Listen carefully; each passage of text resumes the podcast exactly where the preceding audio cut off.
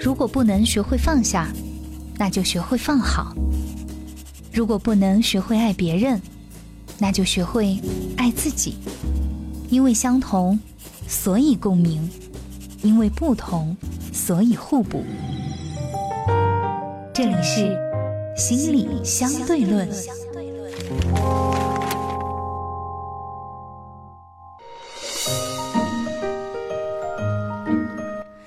欢迎收听心理相对论，我是大月月。今天我们要和大家探讨关于吃东西方面的一些话题。我们首先请进老朋友杜杜。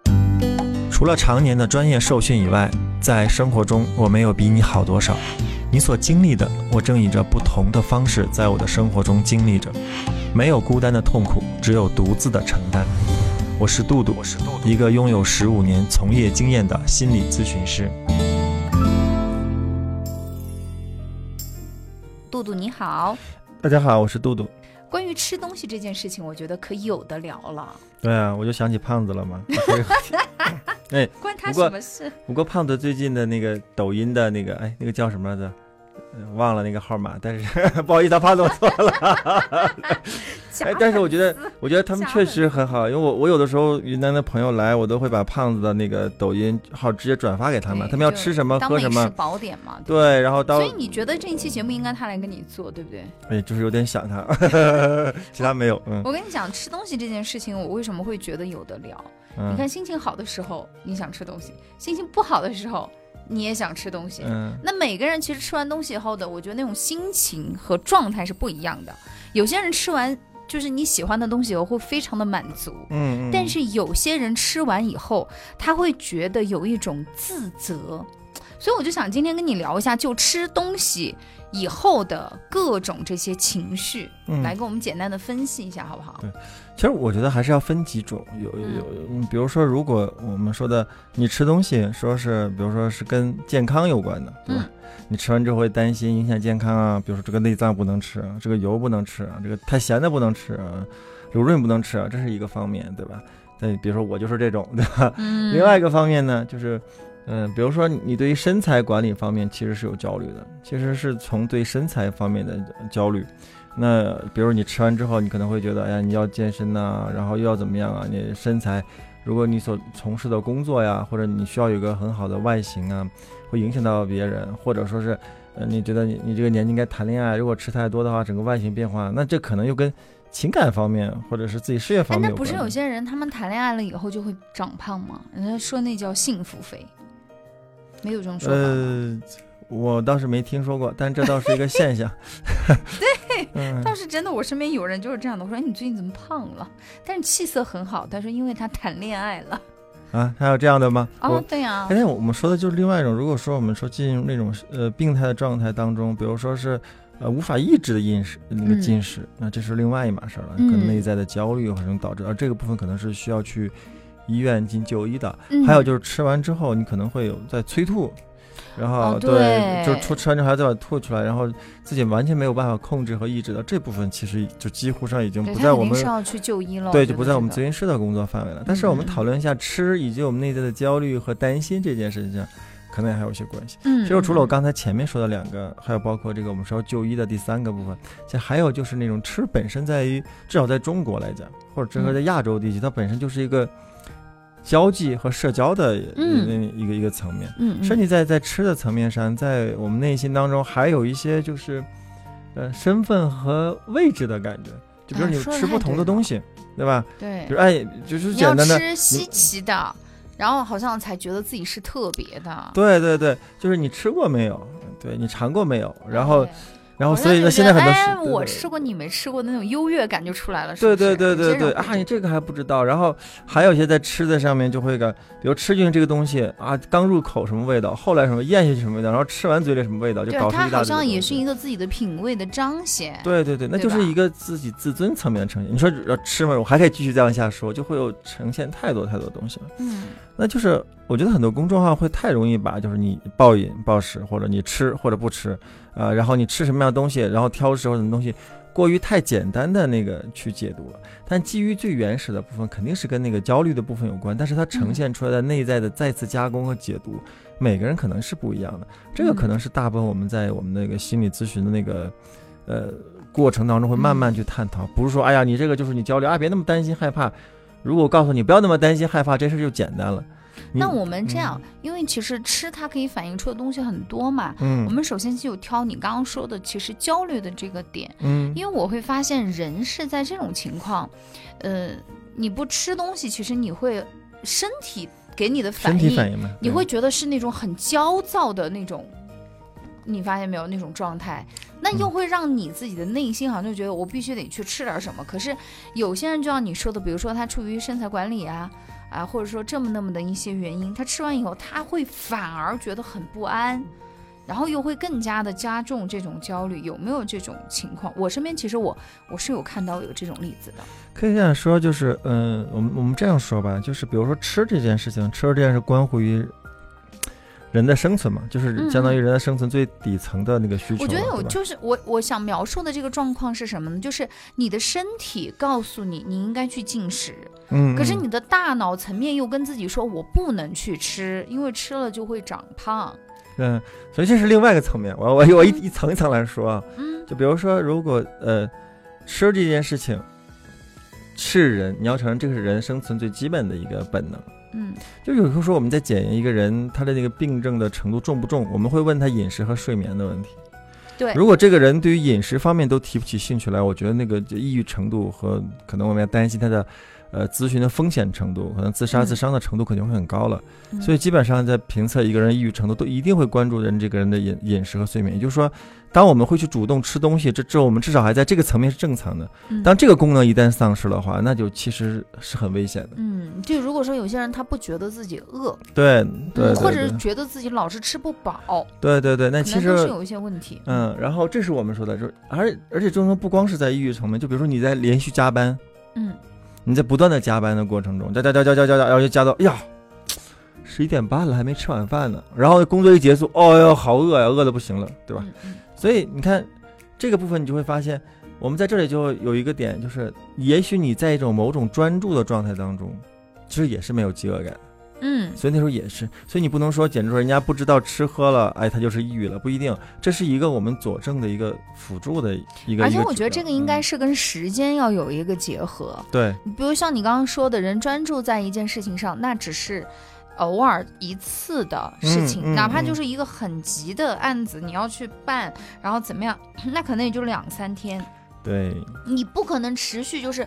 一个月，对吧？比如你超过十四天，就我们就需要关注了。那超过一个月时间嘛？对，超过一个月，那这个可能就要有人要来干预了。如果三个月以上都持续这样的话，那那是一定是有问题了。嗯嗯。所以我们回到这个吃本身是一个我们正常的一个生理反应，对吧？嗯。然后也就是说，我们在吃这件事情上，其实是不断的在去满足我们自己的。明白，所以就像有一些老人，就家里面他们会囤积食物，实际上我是觉得也是因为他们经历过那些年代害怕的，对，他就对饥饿的那种恐惧和恐慌，然后潜意识里面他真的就是觉得我一定要囤积一些东西，我才会有安全感。你都不要说，我觉得老人了，就是呃。前两年疫情期间，对吧？大家就对于说，我还是要在家里囤一点食物，嗯，然后不然的话，因为你又不能出门什么的，所以我觉得其实真的就是特定的一些环境，其实会让人对吃的这个你的习惯也好，还有说它反映出来的一些问题也好，所以饥饿本身就会带来焦虑嘛，嗯，对。但是你看，如果如果我们，你看你饿，你刚才大约说的，哎呀，我饿了，我要吃点东西才能安抚下来。你看这个是不是最简单的？嗯。就是我饿，我焦虑，然后吃，焦虑消失。这个模型是不是很简单？嗯，那这个事情也是多少在会跟焦虑的部分其实相关。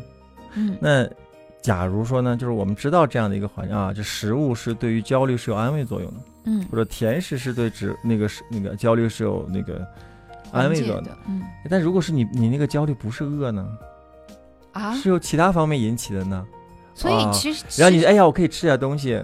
其实是有适当的安慰，我明白了。比如说，有的时候我们特别紧张，说嚼嚼口香糖都能放松下来，我知道了，你说的这个意思就是，比如说我我朋友会跟我说，他有一段时间压力特别大，然后他就特别爱吃宵夜，嗯，然后他就觉得其实不是饿，然后他就是觉得那是个安慰的过程，哎，他就是觉得他一定因为每天都在加班。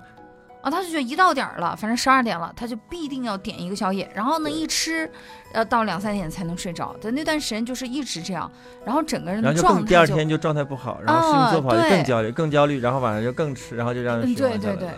所以我我能突然理解到你说的那个，也许不是因为饿。对，如果你在适度的饮食和适度的餐饮，比如说你确实没吃晚饭，那吃个宵夜，对吧？然后休息一下。那你如果已经吃过晚饭，然后其实你的你的饮食的摄入量是够的，就不存在我们说的你真实的是有饥饿感的，或者有病态的你不进食的那个状态，那就说明其实你是有其他事情在焦虑。嗯，饮食本身就是可以安慰一件很多焦虑。没发现有的时候，比如说呃朋友，比如男生更是那个，哎呀，今天工作太累，走走，我们喝一杯，撸串去，他就是吃。嗯，你会发现，其实，在吃的这个过程当中，本身就是一个其实是一种调节。对，但是实际上呢，实际上我们回来就说，比如你确实在工作上的压力，你在业务上的问题，你在伴侣之间的一些冲突，其实是要在那个焦虑本身上去解决事情，而不是通过吃。嗯，明白了。所以有些朋友就 会我们交流的时候说：“哎呀，怎么办？你看我现在胖成这样，嗯，然后但是我没有办法，我控制不了，我就是想吃，我不吃我就很不高兴。其实可以反观一下，到底自己这一份不高兴的背后，焦虑的背后是什么？你为什么必须得吃这个东西？因为吃这件事情是最容易获得的。嗯。”在在我们至少现在这样或者我觉得换一个角度就去衡量的话，是不是？比如说，我真的就是想吃，但是呢，我比如说像我现在啊，就是我依然是特别爱吃甜品或者怎么样的，但是我就是会有一个量，哎，我会觉得我尝一下就好了。我不像原来，就原来因为觉得无所谓嘛，不胖嘛。但现在我就会发现，如果我不吃，我不高兴。嗯。但是我吃了，我吃像原来那种量吃了，我就会有点焦虑。因为年纪大了，你会 觉得代谢不掉。可是我现在就发现找到一个方法，就是我想吃，那我就买，但是我吃一部分，我不要把它全部吃完，对吧？那我觉得可能这种自身的焦虑感，你就会稍微减轻一点。但有些人他是没有办法去控制的，就是他觉得这个东西，我比如说我买来外卖就是一大盒，我就必须得给他吃完。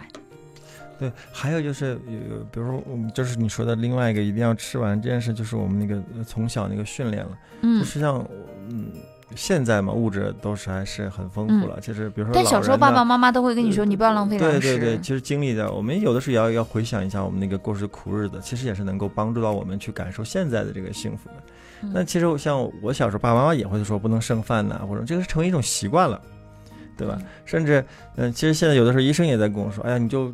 就是有的时候你别老剩那一口嘛，就是这还拌点饭汤，你里面最重油重盐的东西全在那个汤里面，而且必须要吃完，然后搞得自己其实身材啊都很胖。那其实这是另外的一种信念。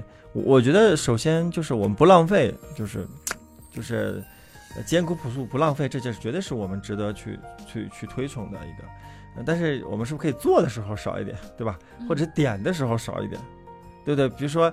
那个，你现在有的时候外卖，你可以备注嘛，你可以少多少分量，其实也是商家可以的。我觉得这个是很好的，没别人按个标准量给你了，嗯嗯嗯，然后老板老板那边亏着你吃不完，你还你还糟心。我觉得这个是我们可以通过这个方式来去解决的。然后有的时候我们在那个时候就觉得，哎呀，不是在那里要一定要把它吃完，其实在某种时候上。是内在，其实还会有一个对自己比较要求比较高的部分。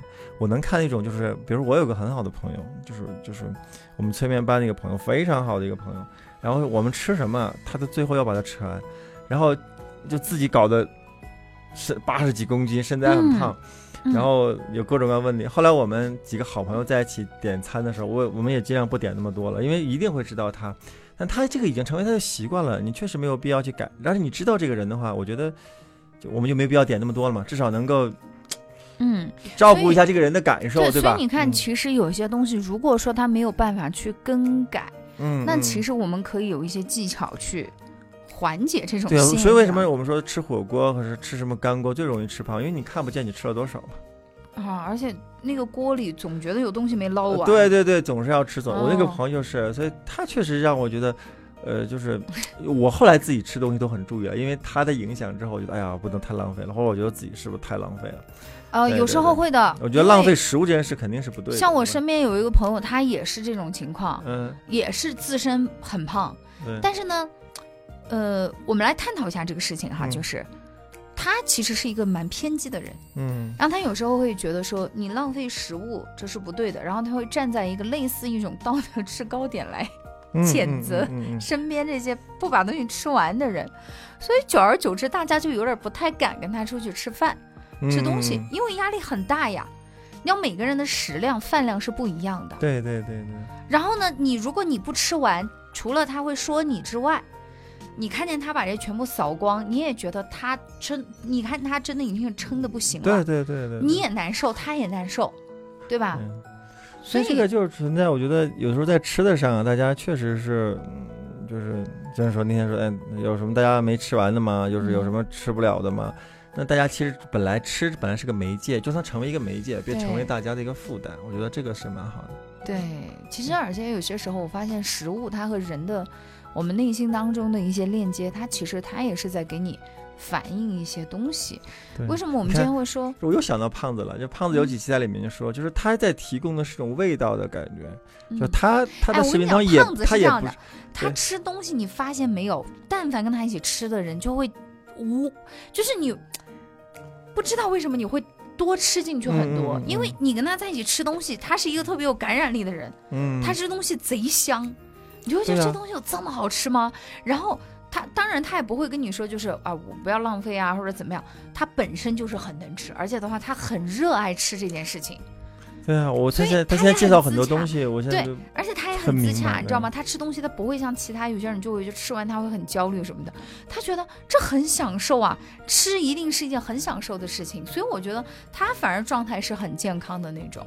对啊，所以就是我我们要说的，在那个过程当中，就是你怎么把这个东西能推荐给别人的释放吧。就是也是我想到胖子，原因是他在每一个那个就是推荐的过程当中，他并不是单纯的跟你说这件事情好吃。然后他只是告诉你这个事情好吃的地方和不好吃的地方，好和不好的部分，你知道吗？其实这个部分让我很喜欢的地方。他他有时候哎，对这个时候他觉得他们家的这个好吃，那个不好吃，就他可以这样说。他就有的很多的其他的博主说啊，这家店一来就通好吃。我觉得这种通常就觉得就没什么没什么意思了，就是没什么品鉴的那种感觉。我要说这里边就是一个原因是，当我们在面对一个焦虑的时候啊，其实有个很关键的事情。嗯，我们经常会说说这样的，这不是我说的，好像是凯撒大帝说的，不是我们经常说，就是有的时候那些看不见的东西，比我们看见见的东西要更害怕。啊，你就你就发现，你要如果用吃的东西，你要在不断的安慰自己，然后其实肯定是指向有个焦虑的部分，对吧？或你害怕的部分。我们说别说焦虑，说大家听懂害怕的部分。那害怕的是什么？那最开始觉得我们是不是吃人际尊严？工作、爱情，就是我们开篇说的那一大堆，那到底是什么？不知道。那好像我们不断在用吃这件事情来去解决，那还是没，那还是没有解决掉。对呀，那是没有解决掉。至少我们应该知道一点，这件事情一定不是我饿了。嗯，这件事一定还有其他的事情，而我们要去做。那有的时候，哎呀，我就知道，你看你现在天天这么吃嘛，你不就是那个感情上的那些事情嘛？啊，我清楚，感情上我都清楚，我们怎么怎么怎么怎么怎么怎么不好，样样都清楚，他可以说得很清楚，但这件事情不一样，就像我刚才说胖子那件事情，如果你只看到你在感情当中不好的那个部分，你没有看到好的部分，你依然还会焦虑，就像你如果你只看到你情感当中好的部分，你不看到坏的部分，都是一样焦虑的。我们焦虑就是因为没有好坏的部分全面的一个观察。对，所以就说借用胖子说那个，他进一家餐馆啊，这个好吃，这个不好吃，这个怎么哪个味道好吃，这个哪个不好吃？对，它一定是并存的。对对对，这才是常态。对，任何事情它不可能就是说，哎呀，我就只有坏没有好的那。对，你要进一家餐馆，这家餐馆没有一个好吃的。那所以那那这肯定不对的，因为你这个东西，这个餐馆在这里。七八年，他在这一定有道理，他一定有他好的部分。那这个他说啊，绝对好吃，那这是一定是不可能的。我想请教一下，就是如果按照这种理论来说，我们有没有一种方法？就比如说我朋友失恋，他就暴饮暴食，对吧？那其实你可以跟他讲，除了这些，当然你失去了这一段感情，那你要想你们其实曾经拥有过的一些东西，嗯，能不能够从这个角度来，然后他慢慢的就把自己的这种焦虑的部分可以有一些缓解。这个部分可能要看他个人的特点和整个情感中经历了什么样的事情。那一个通用的做法是什么？就是首先你的恋爱的价值观是什么样子的？嗯，就像吃吃东西一样的，如果你觉得你的恋爱全部都是好的，你的脑子里面只能想到恋爱的好，那我就劝你不要恋爱了。嗯，然后如果你的脑子里面全都是不好的，那就估计你自己也不会去恋爱了。你真正的能在恋爱中去体验幸福，在情感中能够体验幸福，是你在进入恋爱之前，你已经知道这个恋爱的过程中的好处和坏处。嗯，面对好处你如何享受，面对坏处你如何应对，甚至还包括对于你自身，当你跟这个人在一起的好处、坏处和不跟在这个人在一起的好处和坏处，你能够理清楚之后，就反而显得没有那么焦虑了。嗯，我说这一点的话，就跟前面我们最开始说的，包括工作也好。包括你自己的自身健康也好，包括所有所有的这些这东西，我们其实都是值得讨论的。嗯，就是，哎，这个不知道能不能说啊？对，反正不行你就掐掉。然后我是觉得，其实有些东西，比如我们对健康的态度，很多东西到底是全盘的借鉴某一个人的理论或某一个学派的理论而建构起来的健康系统，嗯，还是建构了全面的建构的那个健康的系统？嗯，而这个健康系统是否是符合这一类人群和这个年龄人群？或这个种，这都是我们值得去讨论的部分。那其实除了你刚刚说的，比如说某一个健康系统的认可、认知，还有就是现在的当下的一些潮流，嗯，你发现没有？其实我觉得现在蛮好的，就是大家都在呼吁不要去，呃，就是呼吁大家不要去身材焦虑这件事情。越来越多的，我觉得一些正能量的一些博主也好，或者说是像，你就会发现，因为前段时间我不知道你关注没有，很多人都在吐槽说网上买的这种。所谓的大码女装，就是两个，就是穿到加大号了，嗯，可是还是塞不进去，就一个正常体型的人塞不进去。然后那天我就会发现，就真的是这样的，嗯，哎，我我以前就，我就发现，哎，我不是一直穿穿 S 嘛，就现在穿 M 嘛，然后我一直还在想，我说，哎，是我真的有长胖，长胖了，但是也没有太多哈，也没有太焦虑。可是我突然就发现，哦，原来其实还是。确实，在市市面上啊，就有这么一个现象，所以大家就呼吁，就是说，不要被商家所怎么样怎么样左右，就大家不要因为为了商家的尺码去减肥，也许他们只是为了节省布料。啊，也许他们是为了一些，对吧？这种其实是不太健康的一些价值观，所以我们一定要把这些东西纠正过来，不要为了身材而焦虑。所以很多人其实，我觉得你把这些背后的焦虑看清了，那也许你在吃东西这件事情上，你就会恢复到正常的状态。对，所以有的时候我们在说，比如吃什么呀，能吃什么，健康不健康？如果你自己能够在内心建构一个你自己的那个价值观和科学体系，比如说，呃。我比如说说火锅也好啊，说某种饮食也好，说撕拉也好，说这些东西好，他说这东西好坏，他建构的价值观是什么？嗯，对吧？对，他建构的体系什么？他的实验标准是什么？他来自于哪里？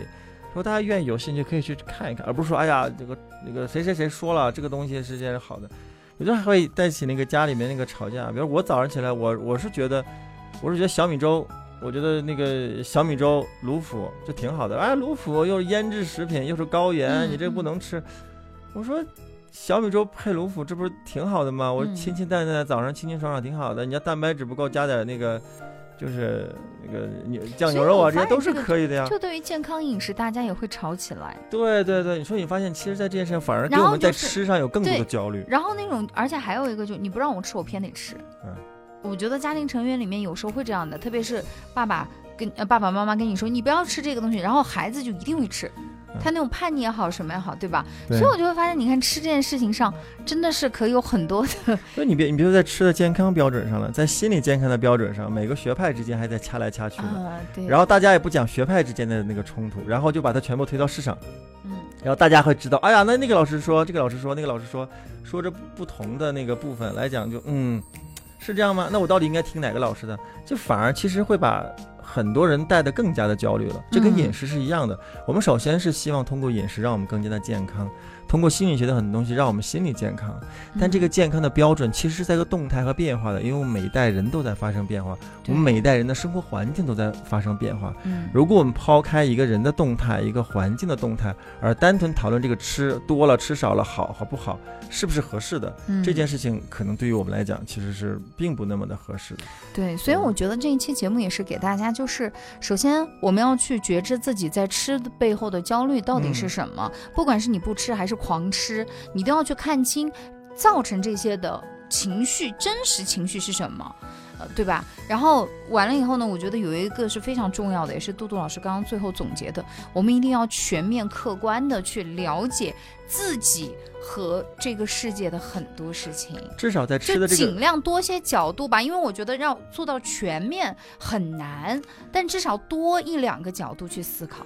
至少在吃的这个标准上，我们是可以商量的，而不是说我这保持一个绝对正确的，然后你只能遵照我的办，这会让我们更焦虑。好的，那今天呢，时间关系就和大家分享这么多。嗯，如果大家要回听我们的节目的话呢，可以到喜马拉雅上去搜索“心理相对论”，就可以找到我们节目组了。感谢各位的收听，我们下期节目见，拜拜。